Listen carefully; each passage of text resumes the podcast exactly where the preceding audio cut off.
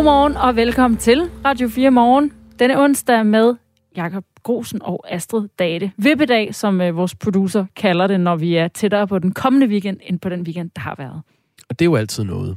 Nu skal vi øh, kaste os over historien om øh, den norske massemorder Anders Bering Breivik. Øh, og spørgsmålet om, hvorvidt han stadig er så farlig, at samfundet skal beskyttes mod ham ved, at man holder ham øh, indespærret i et fængsel i Norge.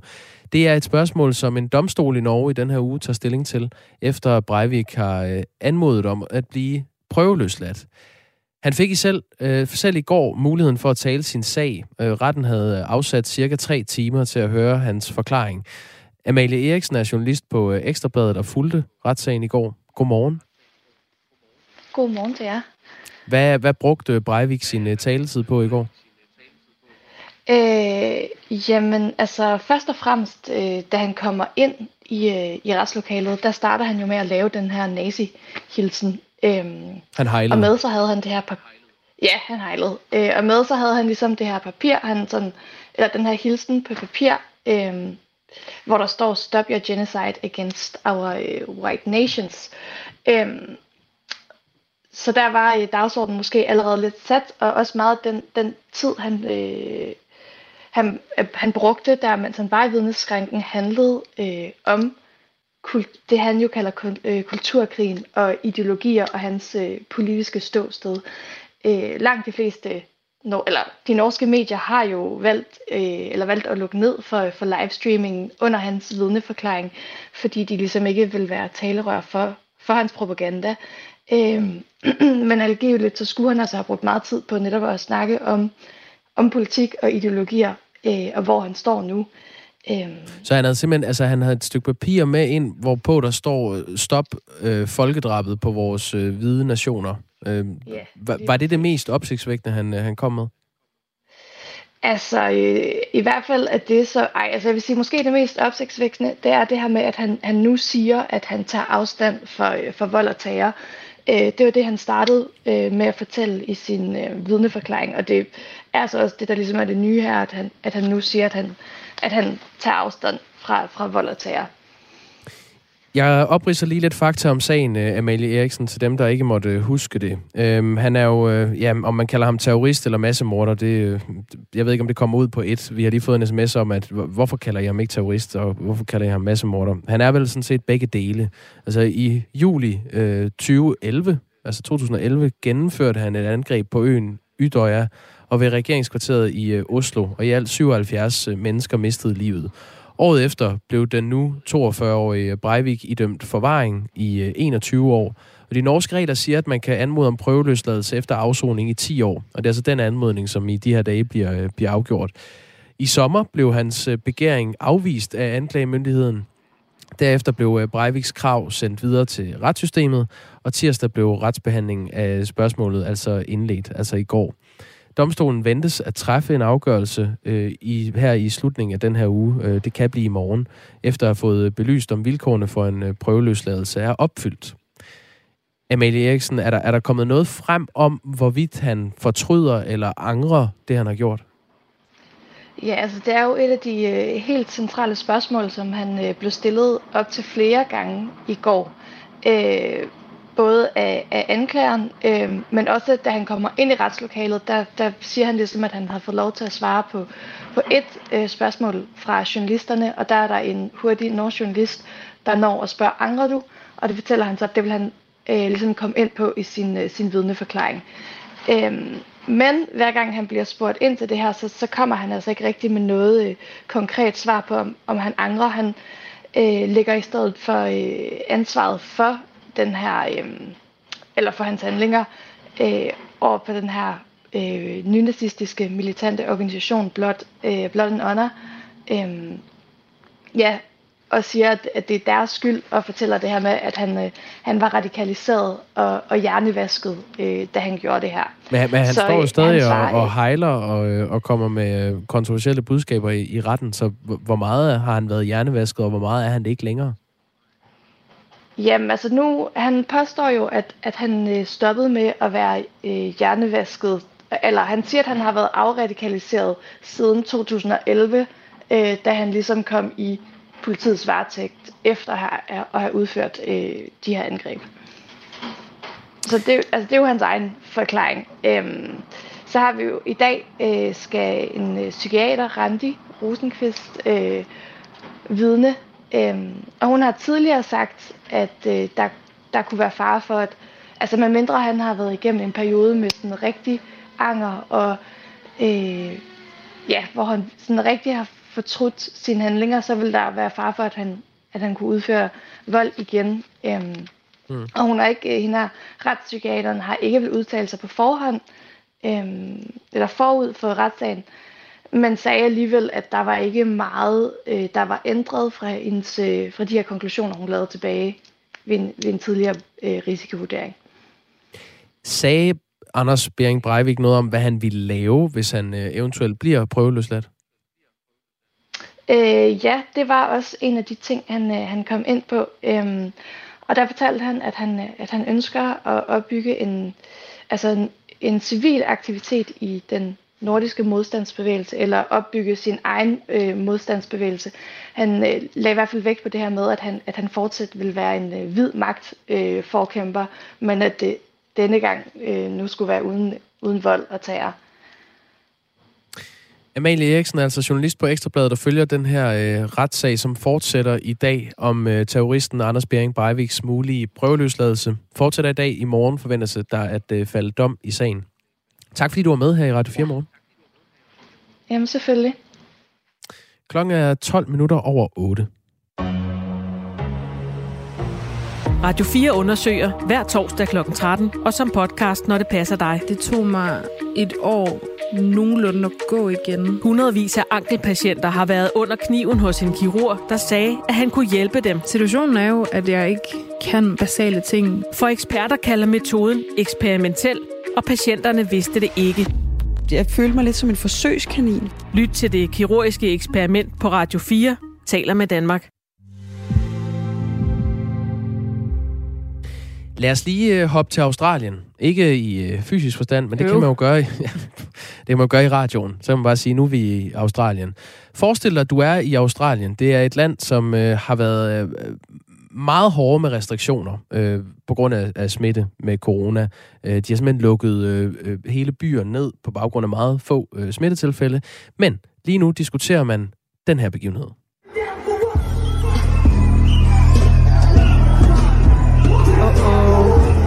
Altså, om man er til en fest i Danmark eller Australien, så lyder det rimelig ens. Øhm, det er en øh, kristen fest. Nå. Af, af alle øh, begivenheder. Øhm, det er en festival. En form for. Øh, ikke, ikke i traditionel forstand. Og det er derfor, at de kunne få lov til at gøre det her. Og det diskuterer man lige nu. Ja.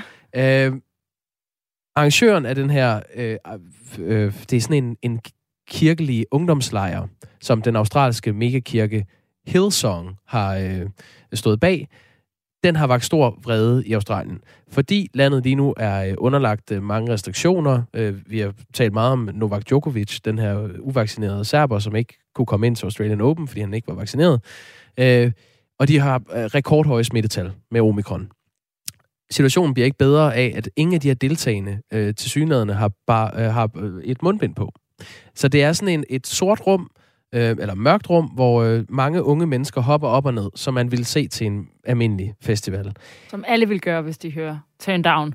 Ja, øh, og øh, den blev afholdt i delstaten New South Wales øh, tidligere på måneden, hvor man har indført et, øh, et forbud mod sang og dans ved netop musikfestivaler og natklubber og spillesteder. Det, der er afgørende for, at de fik lov til at holde det her, det var, at det var en religiøs begivenhed. Ah, de må gerne samle sig. Ja, øh, det var selvfølgelig ikke scener som dem her, som myndighederne havde forestillet sig, at det sagde, at det var okay at have religiøse øh, arrangementer. Er der så kommet en masse nye religiøse mennesker i Australien, der det lige pludselig er, er blevet øh, kristne og konverteret og øh, Kæmpe godt spørgsmål. ud og fejre det med en fed koncert? Det kunne godt være, at det kunne øh, tiltrække nogen. Altså, det vi ved er, at øh, delstatens øh, premierminister Dominic øh, Perrottet har udtalt i fredags, at han var fuldstændig chokeret over det her, han så på videoen. Og han øh, til fulde forstod den frustration og vrede, som mange andre har følt. Og det ligner altså, bare lige for at gentage, det ligner noget fra en musikfestival, når man ser det.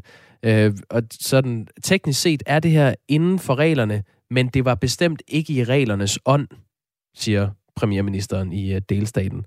Og det er også noget, som øh, sundhedsministeren har været ude og sige, at det her, det, det mente han sådan set var et klart brud på reglerne. Det er det så bare ikke. Og Hillsong Kirken selv har i en erklæring øh, gjort det klart, at det var, der var ikke tale om en øh, musikfestival. Det var en øh, lejr med et kristent fokus med faste tider til bøn, og sang og musik har kun udgjort en mindre del af begivenheden. Det er altså en frisk kirke. Kan det godt få konsekvenser for dem? Altså, de har ikke brudt reglerne, men det her med, I har brudt ånden. Øh, til synlædende ikke. Altså, der er simpelthen ikke grundlag for at sanktionere kirken for at bryde på, øh, på coronareglerne. Men de har fået indskærpet, at de, vil gerne, man vil gerne fra myndighedernes side her, at man undgår lignende religiøse arrangementer. Så det er altså en diskussion, som finder sted lige nu. Jamen, altså, går den som går den. De har nok ikke spurgt på forhånd. Nej, men øh, der var 200 unge med i øvrigt, som øh, sikkert har haft det rigtig sjovt. Klokken den er 16 minutter over 8. Du lytter til Radio 4 morgen, og vi skal tale om vores øh, danske nationalstadion Parken i København. Det kan nemlig blive sat til salg. Det oplyser koncernen Parken Sport Entertainment, som vil afsøge mulighederne for et helt eller delvist frasalg af koncernens ejendomsportefølje. Og den her ejendomsportefølje, den tæller blandt andet Parken og LaLandia i Rødby og Bilund, det her øh, badeland. En eventuel køber kan dog ikke indrette ejendommene, som køberen har lyst til. Et eventuelt frasalg er nemlig betinget af, at Parken Sport og Entertainment stadig kan lege sig ind. De vil altså ikke øh, eje bygningerne længere, men de vil gerne lege og bruge dem. Kenneth Korsen, du er sportsøkonom og ekspert i branding ved University College Nordjylland og med os i Radio 4 Morgen. Godmorgen. Godmorgen. Hvorfor tror du, at man øh, overvejer at sætte øh, nationalstadionet til salg? Jamen for mig at se, så handler det, der sker i Parken Sport og Entertainment øh, lige nu, øh, også om forholdet til, til FC København, altså fodboldklubben, og, og for mig så er der en ting, der, der nok er herskende her, det er evnen til at, at konkurrere, den her opsplitning og dermed frasalget af enkelte dele af forretningen vil betyde mere fokus på, på fodbold, og jeg ser det sådan, at øh, her er nogen, der har tænkt, at klubben skal gøres mere attraktiv for investorgrupper med primær interesse i og kapital til og viden om at drive en moderne fodboldklub på professionelt niveau af 2022. Og der skal man huske på, at det ikke er alle investorgrupper i fodboldøkonomien, der har interesse i at eje kontortårne eller et, et badeland, og FCK er på kurs mod at gøre sig selv så attraktiv som muligt over for potentielle investorer, som jeg ser det. Altså det er jo en klub, der har været den alt dominerende klub i Danmark i, i nyere tid, og særligt jo siden uh, klubben blev født, og, og Superligaen blev født, der, der er en vis sammenhæng. De har vundet 13 så, mesterskaber. Øh, så Kenneth Kortsen, så det handler i virkeligheden om, at, øh, at parken øh, hvad hedder det, sport og entertainment i virkeligheden gerne vil have lidt flere midler og penge til at putte ind i fodbolden?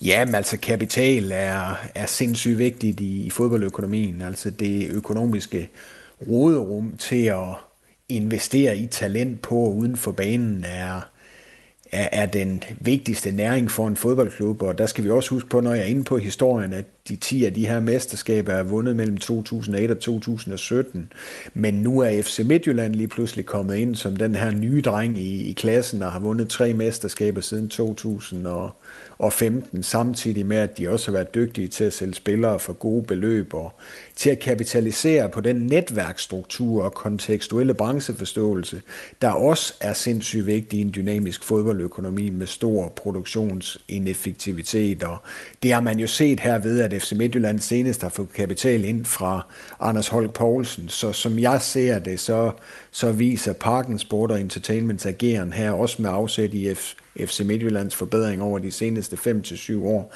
at udvikling accelererer ny udvikling, og FC København vil tilbage på, på toppen. Så jeg ser det som, som det her strategiske greb, fordi man i FCK simpelthen ikke kan leve med, at FC Midtjylland har fået den så dominerende position. Altså man har et ønske om at styrke sin konkurrenceevne og udfolde det potentiale, der ligger i klubben som den centrale klub i den danske hovedstad. Som Så... byens hold, men også som Skandinaviens førende klub, hvor truslen her fra Malmø på den anden side af broen sikkert også har spillet et pust de senere år. Så det er altså øh, årsagen. Det er FC Københavns øh, overlevelse som topklub i Danmark. Hvis vi nu kigger så på parken og, og et eventuelt salg af det her nationalstadion, hvor, hvor svært er det at sælge snit?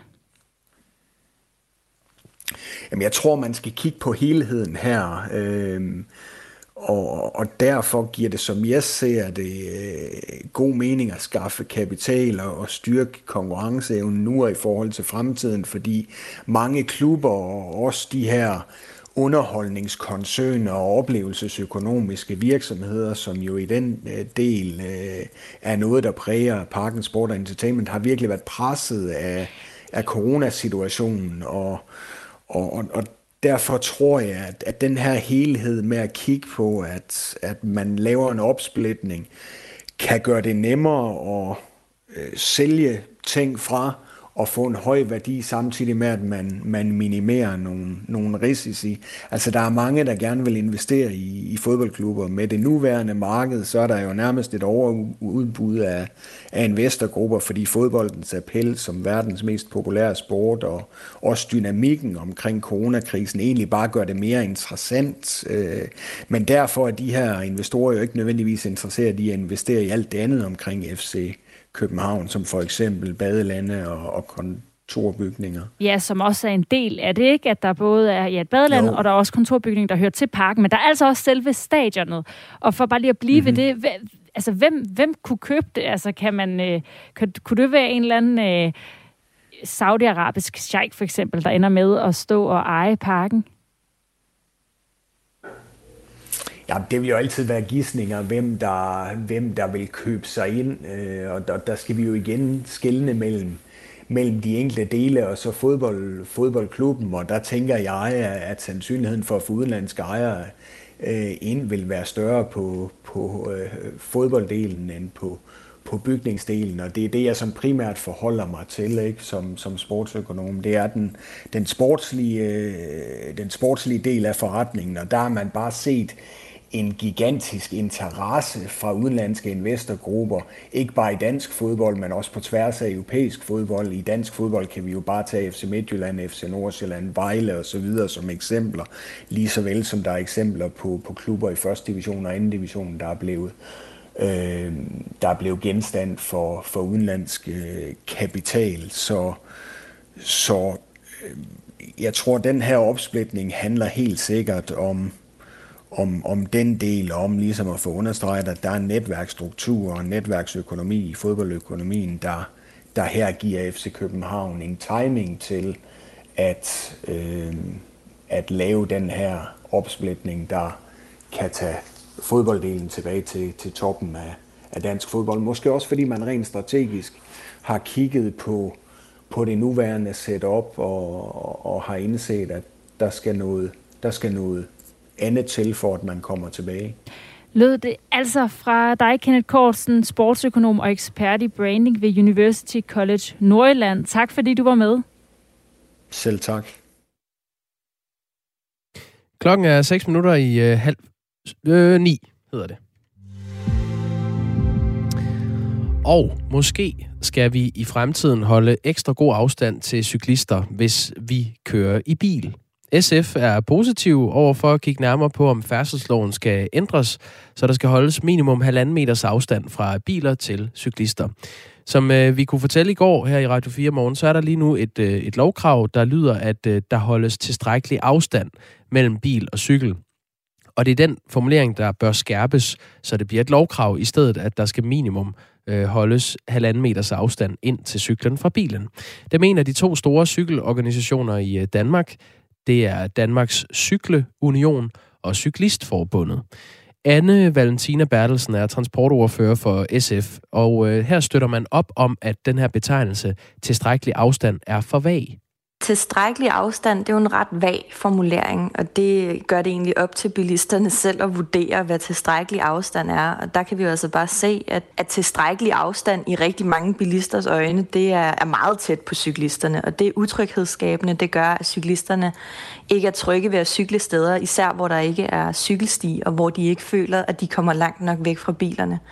Så vi bliver nødt til ligesom at forholde os til det problem og eventuelt skærpe formuleringen, sådan, så vi ved, hvad tilstrækkelig afstand er, for så har vi i det mindste noget at arbejde ud fra. Så det er sådan set positiv overfor.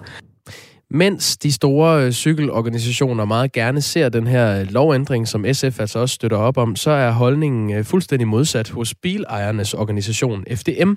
Der siger chefkonsulent Dennis Lange sådan her. Vi deler jo selvfølgelig den grundlæggende holdning om, at man jo skal holde tilstrækkelig afstand, når man overhaler en cyklist, som i øvrigt allerede følger loven. Men det her med at sætte en konkret afstand i, i, i lovgivningen, det synes vi er en dårlig idé. Dels fordi, at det for bilisterne er fuldstændig umuligt at håndtere i, i praksis. Man kan jo ikke måle en afstand i fri luft, mens man er i bevægelse. Øh, og på samme måde, så har politiet heller ikke mulighed for rent faktisk at håndhæve en sådan afstandskrav. Så altså, det skal helst være nogle regler. De regler, vi indfører, skal være nogle regler, som man både kan øh, til at håndtere for dem, de retter sig imod, men selvfølgelig også til at håndhæve for, for ordensmagten. Og det er altså ikke tilfældet i, i den her sammenhæng. Men så besværligt synes Anne Valentina Bertelsen, altså SF's øh, transportordfører, ikke, at det ville være det bliver blæst lidt op, hvor besværligt det egentlig ville være. Altså, øh, I en situation, hvor en bilist meget gerne vil overhale en cyklist, der er meget tæt på bilen, øhm, så er det sådan set primært i situationer, hvor der er nogle modkørende, og hvor vejen er smal, at man ikke kan få lov til at holde en afstand på halvanden meter. Og i de situationer, der vil bilisten jo så bare skulle øh, sænke farten og lige holde sig en lille smule bag cyklisten i god tid, efter han har spottet vedkommende, øh, indtil de modkørende har passeret, så kan han komme udenom. Det tror jeg ikke er særlig omkostningstungt for trafikken. Især ikke de steder, hvor vi faktisk har problemer med cyklister, der kommer for tæt på bilerne. Det er jo altså ikke på motorvejen, hvor det vil være rigtig katastrofalt, at bilisterne lige sænkede farten lidt og, og holdt sig bag ved cyklisten. Anne Valentina Bertelsen kan dog godt følge FDM's øh, bekymring i forhold til, hvordan det her det skal håndhæves. Og det er øh, også SF's øh, store bekymring i forhold til, om det her det er en for stor udfordring. Det, der så kan være problemet, det er, hvordan skal vi håndhæve det her? Øh, og, øh, og det kan godt blive svært. Øh, der må vi have en snak med myndighederne og politiet især om, hvordan det kan lade sig gøre, og om det kan lade sig gøre, for eksempel med nogle målrettede kontrolindsatser. Øh, men det skal vi høre dem med om. Selvom den her lov findes mange steder, så er det øh, sparsomt med, hvor meget øh, videnskabelig evidens man har for, at en lov rent faktisk vil virke på, hvor tæt øh, bilister kører på cykler. Og det er altså ikke noget, der bekymrer Anne Valentina Bertelsen fra SF. Altså, jeg tror nu ikke, at vi skal være så usikre på, om det her vil virke, hvis det kan håndhæves. Og det er jo det, vi skal afklare med myndighederne, før man kan se, om det her er en god idé. Om det skal være halvanden meter, om det skal være to meter, det må også være en dialog med myndighederne og med Cyklistforbundet og, og, og andre, som kunne have en interesse i det her for den sags skyld. Fordi øh, det er jo klart, at, øh, at man kan have rigtig mange holdninger til præcis, hvad grænsen skal være, men det skal jo også sættes et sted, hvor vi kan se, at det har bedst mulig effekt. Men hvis ikke vi laver lovgivning om det, så er det jo også en lille smule svært at få justeret virkeligheden og sørget for, at bilisterne og, og cyklisterne kommer lidt længere væk fra hinanden, sådan så begge parter føler sig tryggere. Det her det er indtil videre noget, øh, SF står lidt alene med inde på Christiansborg. Vi har øh, spurgt alle transportordfører, om de mener, at den her lov skal ændres, så det altså ikke hedder tilstrækkelig afstand, men at øh, afstanden skal hedde halvanden meter fra en bil til en cykel. Dansk Folkeparti og Venstre mener ikke, der er nogen grund til at ændre loven, og resten, ja, de har ikke svaret os. Lige om lidt, om et minut er klokken halv ni, og vi skal have et nyhedsoverblik. Men øh, på den anden side, der kan jeg lige øh, fortælle lidt om, hvad der skal ske der, fordi her på Radio 4, der har vi kunne fortælle, at to professorer i forvaltningsret siger, at Rigspolitichef Torgild Fode på et pressemøde den 7. november 2020 burde have sagt, at der manglede hjemmel til at aflive alle mink. For allerede to dage før det her pressemøde, der deltog Rigspolitichefen nemlig ifølge et referat i et møde, hvor det blev sagt, at der ikke var hjemmel til at aflive mink uden for nogle specifikke zoner. Han burde altså have vidst det på det pressemøde, hvor øh, den her øh, nyhed om aflivning af mink blev præsenteret. Og nu vil Dansk Folkeparti have Justitsministeriet til at gå ind i sagen. Det taler vi med partiets retsordfører Peter Skorp om efter nyhederne. Det er om fire minutter. Nu skal vi høre fra anne Sofie Felt klokken er halv ni.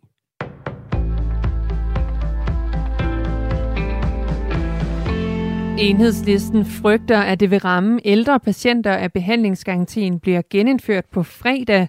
Udrednings- og behandlingsgarantien betyder, at patienter har krav på en hurtig diagnose og behandling, og selvom det lyder godt, så kan det altså have negative konsekvenser, siger enhedslistens sundhedsordfører Peter Velblund. Ja, jeg synes, det er bekymrende. Altså, jeg synes, det er helt afgørende, at når vi har et sundhedsvæsen med øh, kapacitetsudfordringer, at vi så også sikrer, at de patienter, der først bliver tilbudt behandling, er dem, øh, der ud fra en sundhedsfaglig betragtning vurderes til at være dem, der har størst behov for behandling.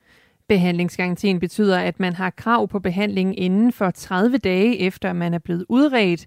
Kan det offentlige ikke levere det, så har man ret til behandling på et privat hospital i stedet. Men det er ikke alle behandlinger, der kan laves på et privat hospital, og derfor så risikerer genindførslen af garantien at ramme ældre patienter, der bliver skubbet bag i køen, siger Peter Velblund. Vi risikerer jo, at dem, der bliver taberne, det bliver øh, de ældre medicinske patienter, altså de patientgrupper, som der ikke er et øh, privat alternativ, altså som ikke er lukrativ for privathospitalerne at behandle. Øh, og derfor så bliver det jo en skævvridning af sundhedsvæsenet, der gør, at det ikke nødvendigvis er de patienter, der har størst behov for behandling, der bliver behandlet først. Venstre mener omvendt, at det er på tide, at udrednings- og behandlingsgarantien bliver genindført.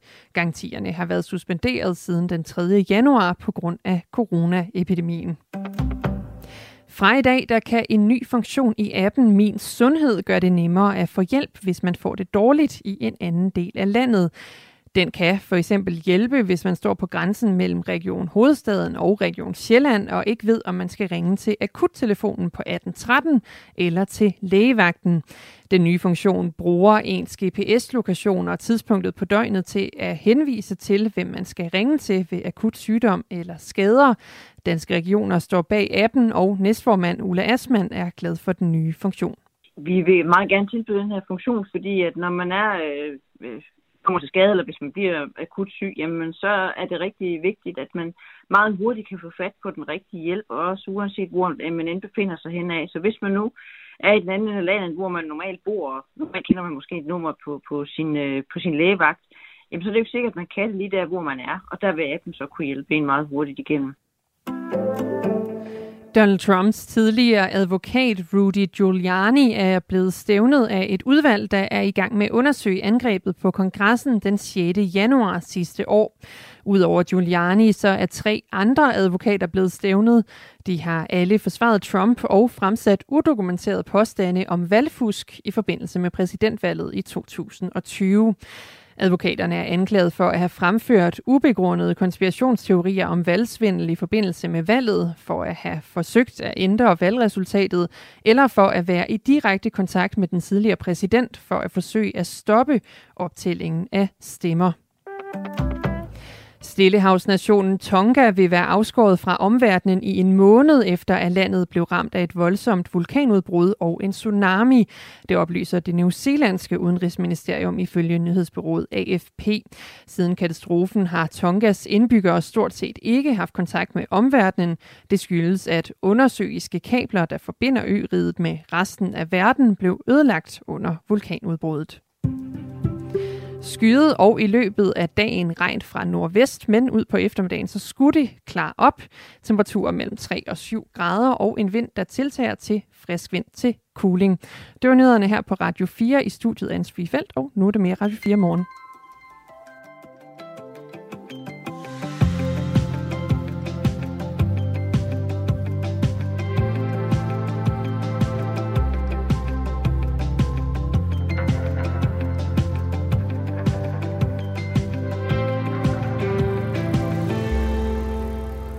Der er observeret droner i Sverige. flere steder. Øh, flytrafikken ved Stockholm af Bromma Lufthavn blev i aftes omdirigeret på grund af droner i luftrummet omkring lufthavnen, der ligger nordvest for den øh, svenske hovedstad.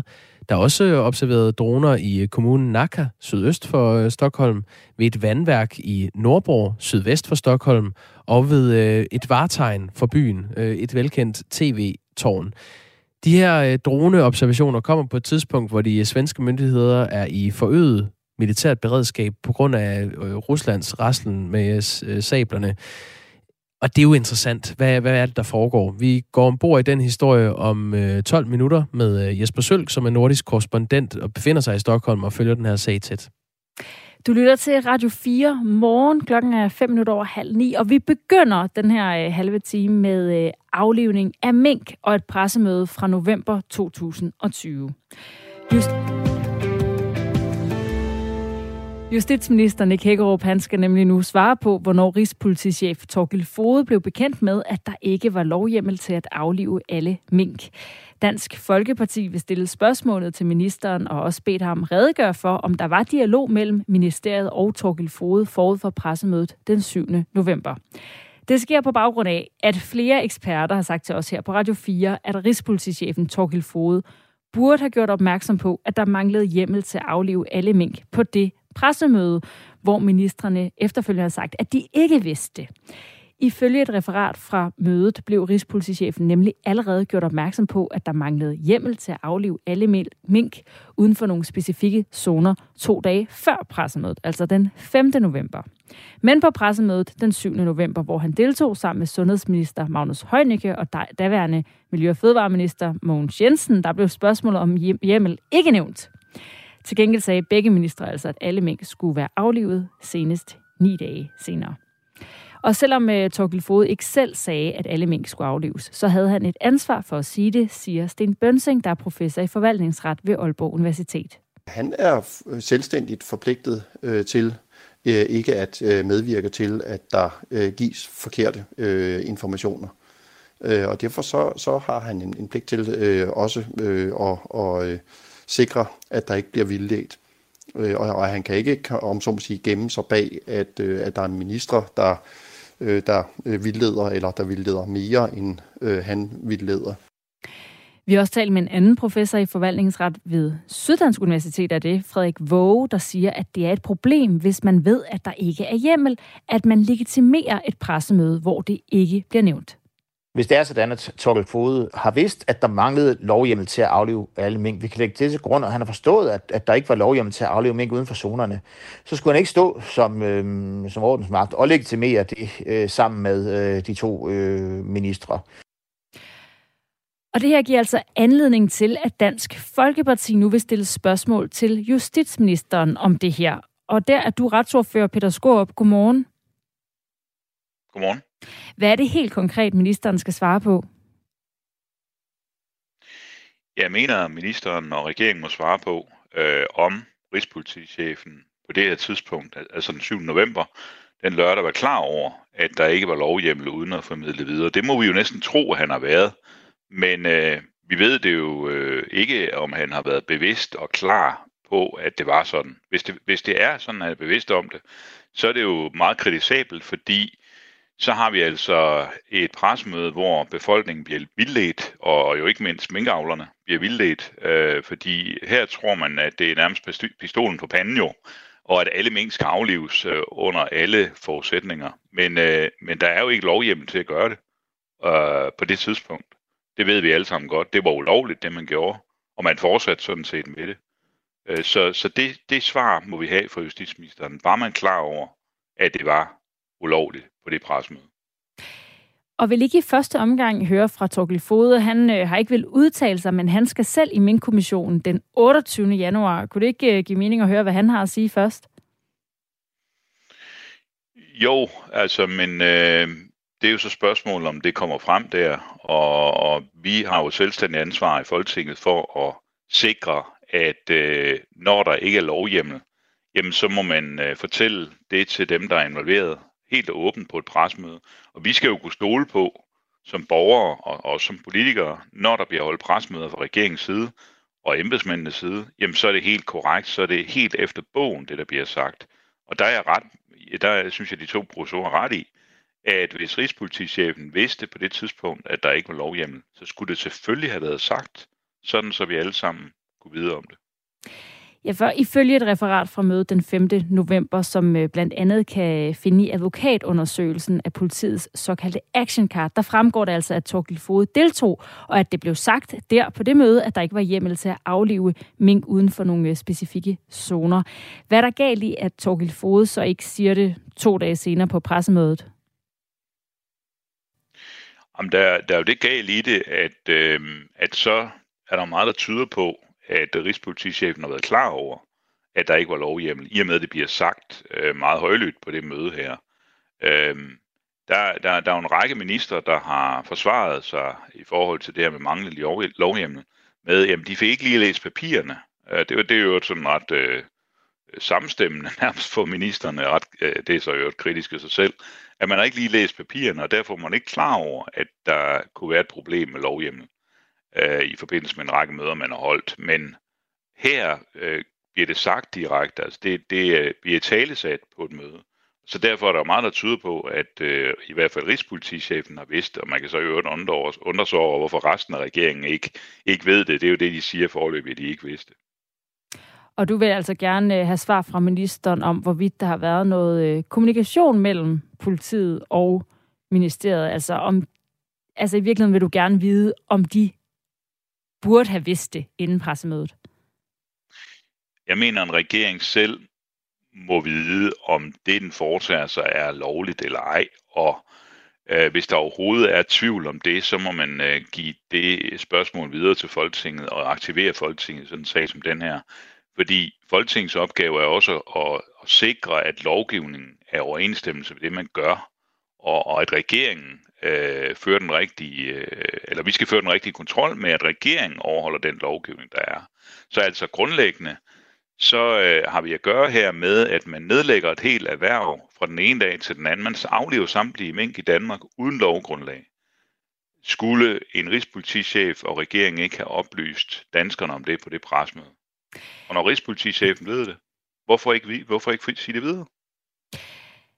Det vi øh, ved om, øh, hvem der vidste hvad i den her beslutning om at aflive alle mink, det er, at øh, både tidligere fødevareminister Mogens Jensen og sundhedsminister Magnus Heunicke, der også deltog på pressemødet den 7. november, har sagt i min kommission, at de ikke var klar over, at der manglede hjemmel på tidspunktet for pressemødet.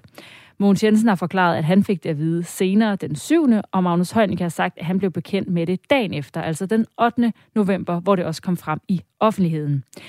Der er indtil videre øh, intet i min kommissions afhøringer, der tyder på, at toppen af Justitsministeriet var bekendt med den manglende hjemmel. Departementschefen har sagt, at han fandt ud af det den 8. november, og det samme har justitsminister Nick Hækkerup forklaret.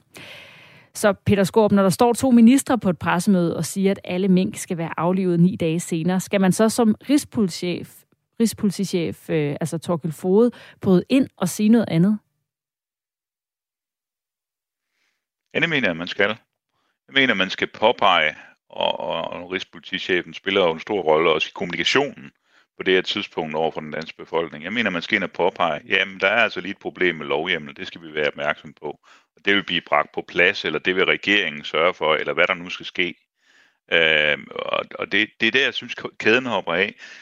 Fordi man kan, man kan jo så forestille sig mange situationer øh, her i Danmark, hvis, øh, hvis øh, fremtrædende øh, folk i forskellige styrelser, eller øh, politi eller andre, øh, godt ved, at der ikke er lovhjemmel til noget, og så gør man det alligevel.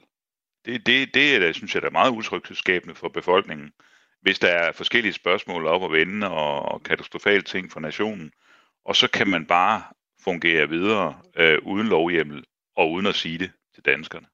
Det er ikke holdbart. Med den her nye viden, Peter Skåb, hvad skal der så ske herfra? Jeg mener, at justitsministeren må fortælle Folketinget, om øh, der har været kontakt mellem Rigspolitichefen og regeringen omkring den her sag. Øh, sådan, og, og, og, og hvorfor, og ministeren ikke er enig i, at hvorfor, at, øh, eller, eller ministeren ikke er enig i, at der burde være sagt på det her pressemøde, at der ikke var lovhjemmel, og hvorfor man ikke har gjort det. Jeg synes grundlæggende, at, øh, at øh, man skal jo være opmærksom på, at minister har ansvaret for alt, hvad der foregår, også i de styrelser, ministeren øh, har overmyndighed på, og Rigspolitiet og Rigspolitichefen ligger jo under Justitsministeriet. Det er derfor, det er ham, der skal svare. Og bare lige sådan hypotetisk, hvad hvis de så bare, eller ikke bare, men hvad hvis de siger nej, der har ikke været kommunikation mellem politiet og toppen af Justitsministeriet? Ja, så, så, så er det jo det, og det må Mink-kommissionen jo arbejde videre med, men, men så er det jo klart, at, at der ligger et spørgsmål om, om ikke justitsministeren og regeringen mener, at når Rigspolitichefen er klar over det, at det så skal siges på det her presmøde. Så den danske befolkning i hvert fald fra nogen får besked om, at der ikke er lovhjemmel, og jo ikke mindst minkavlerne. Og vi har altså ikke talt med Torkel Fode, men det fremgår i et referat af et møde, han har været til to dage før, at der altså blev sagt det, at der ikke var hjemmel til at aflive alle mink. Og han skal selv for Mink-kommissionen den 28. januar. Peter Skorup, tak fordi du vil være med her til morgen. Selv tak. Retsordfører for Dansk Folkeparti. Vi har også talt med Venstres retsordfører Morten Dalin, og han siger, at det, at det her rejser endnu flere spørgsmål til Mink-kommissionen som er nødvendige, bliver besvaret, hvis vi skal have alt frem i denne her øh, skandale i, øh, i skandalen, som er ved at, øh, at udvikle sig. Øh, og derfor er vi der mange, der vil se øh, spændt frem til, at øh, også centrale personer i den her del af, af statsapparatet skal, øh, skal afhøres i, øh, i kommissionen. Vi har også forsøgt at få en kommentar fra justitsminister Nick Hækkerup, men øh, ministeriet henviser til, at min kommission fortsat er i gang med at undersøge forløbet, og de derfor ikke vil komme med en kommentar. Senere her på kanalen, der kaster Radio 4's politiske magasin Mandat sig også øh, nærmere over historien. Vært Pernille Rodbæk og politisk kommentator Thomas Larsen tager dig med helt ind i det politiske maskinrum. Det er klokken 11, hvis du vil lytte med live, og ellers så kan det findes som podcast på Radio 4's hjemmeside, eller der, hvor du ellers lytter til podcast. Astrid, øh, vi er kommet til den tid på dagen, hvor vi godt kunne klare en lille fødselsdagsquiz. Ja. Det er jo øh, dagen, hvor vi... Øh, ja, det gør vi hver dag. Men vi, øh, vi quizzer i aktuelle begivenheder. Det er noget, der er sket i dag. I dag blev denne kvinde født for 76 år siden. Jolene. Det er Dolly Parton. Ja, tak. En rigtig. Øh, Dolly Parton, vi kan lige sætte øh, det her ned på som underlæg. Det er selvfølgelig Jolene. Amerikanske sangskriver, sangerinde, tv- og filmskuespiller og countrystjerne.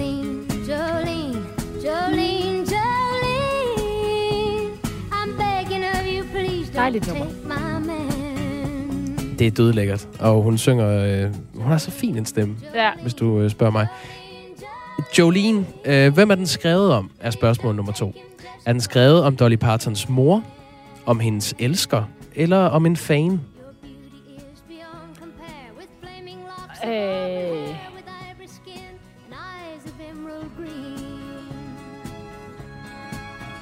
En fan. Det er rigtigt. Hun var inspireret af et møde med en uh, 10-årig fan, har hun selv fortalt, uh, som havde det her smukke røde hår og en smuk hud og disse grønne, smukke øjne. Og så kiggede hun på mig, siger Dolly Parton, ikke på mig, og rakte ud for at få en autograf. Sådan husker øh, Dolly Parton selv det her øjeblik. Og så sagde hun, Nå, du er den smukkeste lille ting, jeg nogensinde har set, så hvad er dit navn? Og så sagde hun, Jolene. Og så siger Dolly Parton, at hun selv har sagt, Jolene, Jolene, Jolene, Jolene. Uh, that's beautiful. Uh, det lyder som en sang. Jeg har tænkt mig at skrive en sang om det. Ja. Og så skrev hun den. Uh, det, det gjorde hun i... Uh, ja, lad os lige... Sådan. Det gjorde hun i 73. Altså 1973. Det var en gammel sang. Samme dag skrev hun et andet stort hit.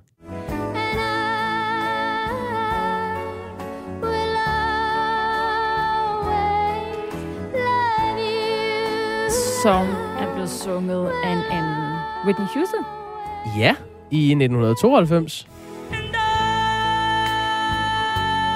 Uh, der er lidt mere svung på der. Ah, der er lige lidt mere patos. Ej, Sådan går det, når man... Øh... Okay. Og det sådan brager Jamen, øh... i høretelefonerne. Det er forskellen på country og R&B, vi hører her i radioen lige nu. Men det kan noget. Begge dele. Uh, Whitney Houston. Du har allerede sagt det. Hun sang den. Så er jeg tre rigtige. Så er du tre rigtige. Det er uh, men det, jeg synes er bemærkelsesværdigt... indtil videre. det går godt. Uh, noget af det, jeg synes er bemærkelsesværdigt, det er det der med, at hun har skrevet uh, I Will Always Love You og Jolene samme dag. Den samme dag, hun har spillet ud. Og så har hun indspillet dem, og så er de blevet uh, kæmpe hits. Nå, I Will Always Love You kunne faktisk være blevet et stort hit med en anden sanger allerede i 1974, altså året efter Dolly Parton udgav den. Hvem ville gerne have lavet en version af den sang, men fik ikke lov? Mm. Øh... Ej, det er svært. Det er en mand. Nå, ja, for jeg tænkte selvfølgelig først kvinde. I 74, det... Det ved jeg ikke. Bob Dylan. The King. Nej. Elvis Presley. Elvis. Ah, rigtig Elvis-nummer. Det kunne man, ja, det kunne man ja, godt se. Jeg vil også gerne høre Bob Dylans udgave. And I Ja, always love you. Men øh, han ville øh, have halvdelen, altså Elvis, halvdelen af rettighederne til sang, hvis han skulle Nå, lave et cover. hold da op. Det ville Dolly Parton ikke Man give er ikke kongen for ingenting. Nej. Øh, og det gjorde han altid, hvis han skulle lave et cover, så fik han lige halvdelen, hvis han skulle gøre det. Okay, men hvis det, hvis det nu var noget, der fik sangen frem, men øh, den klarede sig jo øh, så fint uden. Jamen, den er nemlig allerede nummer et. Så Ja. Dolly Parton har selv sagt, at øh, der var noget i, i hendes hjerte, der sagde, det skal du bare ikke gøre. Det skal du bare ikke gøre. Hvad så, Øh, ved det ved du måske ikke, men aftale med Whitney Houston? Jo, der siger hun så, øh, den aftale har givet Dolly Parton penge nok til at kunne købe Graceland, altså øh, Elvis gamle hjem. Okay. Så hun beholdt rettighederne. Hun vil bare ikke afgive rettighederne. Okay, jamen øh, fire rigtige indtil videre. Nej, tre. Du fik ikke Elvis. Nej, det er sandt. Fire. Men nu har du mulighed for den fjerde sidste spørgsmål i Dolly Parton-quizzen. Dolly Parton har engang deltaget i en Celebrity Lookalike-konkurrence. Vandt hun? Altså Ja. hun stillede op som sig selv? Ja. Øh, altså, hvor man ikke vidste, det var hende, eller hvad? Ja. Øh, så er det sikkert nej. Ja, det er nej. Hun tabte. Fordi hun ligner for meget sig selv. Man skal jo være en lookalike. Jamen, hun, øh, og hun overdrev det faktisk. Det var, fordi det var en uh, drag queen konkurrence. ja. Øhm, hvor der både var rigtig mange øh, shares og rigtig mange Dolly Partons. Altså øh, mænd, der havde klædt sig ud. Og øh, hun tabte så til en mand, der havde klædt sig ud som Dolly Parton. Ej, fantastisk. Hun lyder som om, hun egentlig har ret meget sådan øh, humor, Dolly Parton. Det er helt sikkert. Hun, der er mange gode anekdoter. Hvis man skal fun facts Dolly Parton, så har du en eftermiddag det gør der. næste quiz. Ja, men øh, tillykke med de øh, 76 år til Dolly. Og tillykke til dig, Astrid, med tre rigtige. Det er jo nok til at bestå. Nu skal det handle om, øh, øh, det er sådan set ret opsigtsvækkende, øh, noget der foregår i Sverige. Flytrafikken ved Stockholm Bromma Lufthavn blev øh, tirsdag aften omdirigeret på grund af droner i luftrummet omkring lufthavnen, der ligger nordvest for øh, den svenske hovedstad.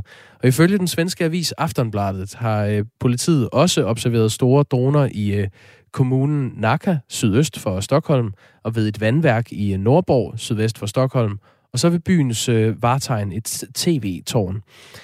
Droneobservationerne i Sverige kommer på et tidspunkt, hvor de svenske myndigheder er i forøget militært beredskab på grund af konflikten mellem Vesten og Rusland.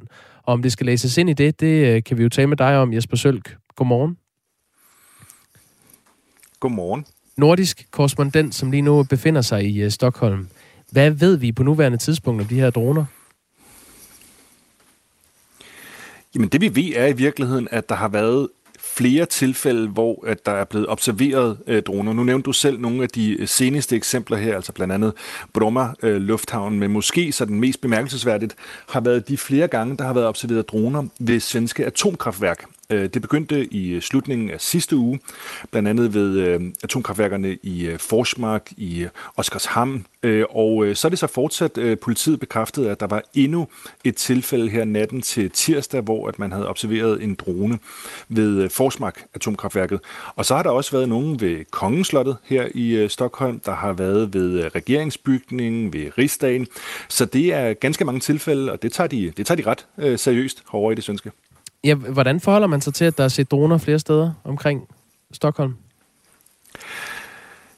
Men man forsøger naturligvis at finde ud af, hvad det er, der sker, hvis man nu skal sådan øh, male det lidt, øh, lidt, lidt kras øh, op her. Fordi der er ikke nogen, der rigtig ved, hvorfor de er der, hvem det er, der står bag, og hvad formålet øh, kunne være. Men i øjeblikket er det både politiet, det er forsvaret, og det er kystvagten, som er inde i arbejdet omkring øh, udredningen af de her drone overflyvninger og kystvagten, fordi at man har en øh, mulig øh, mistanke om, at nogle af dronerne måske kunne være fløjet ind fra, fra vandet, og så ind øh, i land for at, at flyve rundt her rundt, om, rundt omkring noget af det her meget, meget kritiske øh, infrastruktur. Og så ved vi også, at øh, SEPO, altså det svenske sikkerhedspoliti, også er inde i efterforskningen de har blandt andet overtaget noget af den omkring øh, overflyvningerne ved atomkraftværker, som jo om noget er meget, meget kritisk infrastruktur her i Sverige. Ja, det var både mandag og sidste uge, der blev observeret droner, øh, blandt andet ved flere af de her atomkraftværker i, øh, i Sverige. Politiet har ifølge Aftenbladet fået øh, flere henvendelser i løbet af i går, og man efterforsker de her sager som brud på øh, luftfartsloven. Og derudover prøver politiet så at blive klogere på, om der er tale om de samme droner, der bliver set flere steder, eller om det er forskellige øh, fartøjer. Hvad er øh, øh udmeldingerne fra de svenske myndigheder? Men udmeldingerne fra myndighederne er egentlig ikke andet, end at de er opmærksom på det, de efterforsker det, og de tager det øh, seriøst. Og det er ikke fordi, at man ikke har haft øh, droner flyvende rundt på steder, hvor der ikke må flyve droner før i Sverige. Man har blandt andet oplevet det ved militærøvelser tilbage i 2017, og også andre sådan øh, oplevelser med flyvende objekter som droner på steder, hvor de ikke skulle være.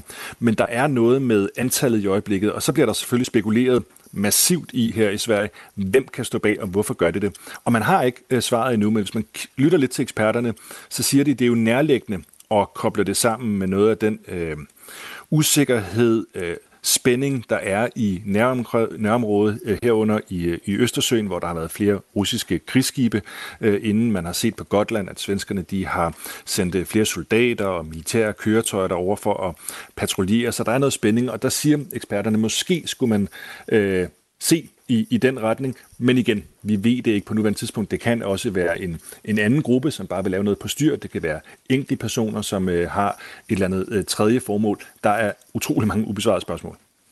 Vi har fået et spørgsmål fra øh, Michael. Jeg ved ikke, om du kan hjælpe med at svare på det, øh, Jesper. Øh, hvorfor bliver de ikke skudt ned, de her droner? Så kan man da se øh, oprindelsen på, altså hvor de kommer fra. Er det et problem med nedskydning? Det er jo områder, der er terrorovervåget, må man gå ud fra, skriver Michael. Kan du svare på det? Det er et øh, ja, ja, altså det er et ret godt spørgsmål, fordi at det, det er også blevet rejst øh, her i Sverige, hvorfor de ikke bare skyder dem ned. Øh, og øh, specielt kan man sige, fordi at der er ikke noget, der forhindrer øh, for eksempel forsvaret her i Sverige i at skyde en drone ned, som er et sted, hvor den ikke burde være. Det må de godt. Men i det her tilfælde tror jeg, at det simpelthen beror på, at man ikke har lykkes med det. Øh, det er ikke sådan, at øh, hvis øh, forsvaret havde mulighed for at skyde den ned, at de så ikke ville gøre det. Men de har ikke gjort det endnu, og det er jo må vi gå ud fra, simpelthen fordi de ikke har haft øh, mulighed for det, altså fordi der sidder ikke lige sådan en, øh, en raket ovenpå et, øh, for eksempel et atomkraftværk til at lige at skyde en drone ned. Altså den slags øh, teknologi sætter ikke ud til at være der. Men hvis øh, det kom der til, at de havde mulighed for det, så er der ikke nogen problemer med at hive sådan en drone ned fra, fra luften og se, hvor den kommer fra. Men det er klart, når man ser droner flyve rundt tæt på vandværker og atomkraftværker og øh, lufthavne og øh, tv-tårne osv., så, videre, så begynder man at gisne, øh, hvad oprindelsen er. Det, det, vi ved det ikke endnu, så det kan vi lige så godt øh, afholde os øh, fra. Men hvad har man så tænkt sig at gøre fra myndighedernes side nu i Sverige? Men i virkeligheden er der jo kun én ting at gøre, og der er to. Øh, den ene er at blive ved med at efterforske de oplysninger, man har i øjeblikket, og se, om man kan hitte rede på, hvad det er, der sker. Og den anden er selvfølgelig at være ekstra opmærksom omkring nogle af de steder, som er kritisk infrastruktur, altså atomkraftværker, lufthavne, regeringsbygninger og så videre. Så det ser man i øjeblikket. Og så er der så også det politiske spor, hvor man kan se, at øh, oppositionen her i Sverige nu har indkaldt den svenske justitsminister, socialdemokrat, øh, til en, øh, en samtale, et, øh, et form for samråd, kan man sige, for ligesom at få den politiske linje med, skal der flere penge til det her, skal der være yderligere opmærksomhed, hvad kan man gøre fra, fra den svenske regerings side, så det spor bliver der også øh, arbejdet i, men det er jo, altså hvis vi nu skulle, det er jo et mysterie, øh, hvad det er, øh, der sker med de her droner, fordi de kommer sådan lidt ud af, af ingenting og flyver lige pludselig rundt, og man ser i altså dag efter dag, at der kommer nye eksempler på steder, hvor der har fløjet de her droner øh, rundt, og man har stadigvæk ikke svarene, så det, det, er, sådan, det er sådan lidt interessant herovre. Det er meget interessant, øh, Jesper Sølg. Du skal tak for lige at kaste lys over det, der, der kunne kastes lys på lige nu. Det var så lidt. Jesper Sølg, som er nordisk korrespondent og altså lige nu øh, befinder sig i øh, Stockholm. Vi har lige øh, lidt over et minut tilbage af dagens øh, Radio 4 morgen. På den anden side af, af den her udsendelse, så skal, sender vi her på kanalen Ring til Radio 4. De skal snakke om, hvorvidt det er okay, at restauranter afviser børnefamilier. Synes du, at, øh, at det er okay, så kan du altså øh, deltage i debatten Ring til Radio 4, et program, hvor jo lytterne er med til at øh, debattere emnerne hvad hedder det? Det kan godt være, at vi lige kan nå en øh, sang, Grosen, jeg har fundet, fordi at, øh, jeg læste nyheden om, at øh, et stort øh, spilfirma, Activision Blizzard, som har lavet Candy Crush, Call of Duty, World of Warcraft, Crash Bandicoot, måske du kender nogle af, af spillene, Mm. de er blevet øh, solgt til øh, Microsoft, der nu er blevet det tredje største gaming-selskab i verden målt på omsætning, altså større end Sony, fordi de har købt det her kæmpe. Og jeg har fundet en, øh, en sang øh, af Candy Crush, bare lige for at illustrere, hvor stort de her spil er. Så er der altså en sydkoreansk a cappella-gruppe på fem medlemmer, der har lavet et arrangement af temasangene og lydene til Candy Crush. Vi giver 10 sekunder, og så er det bare det sidste, vi når. Tak for i dag.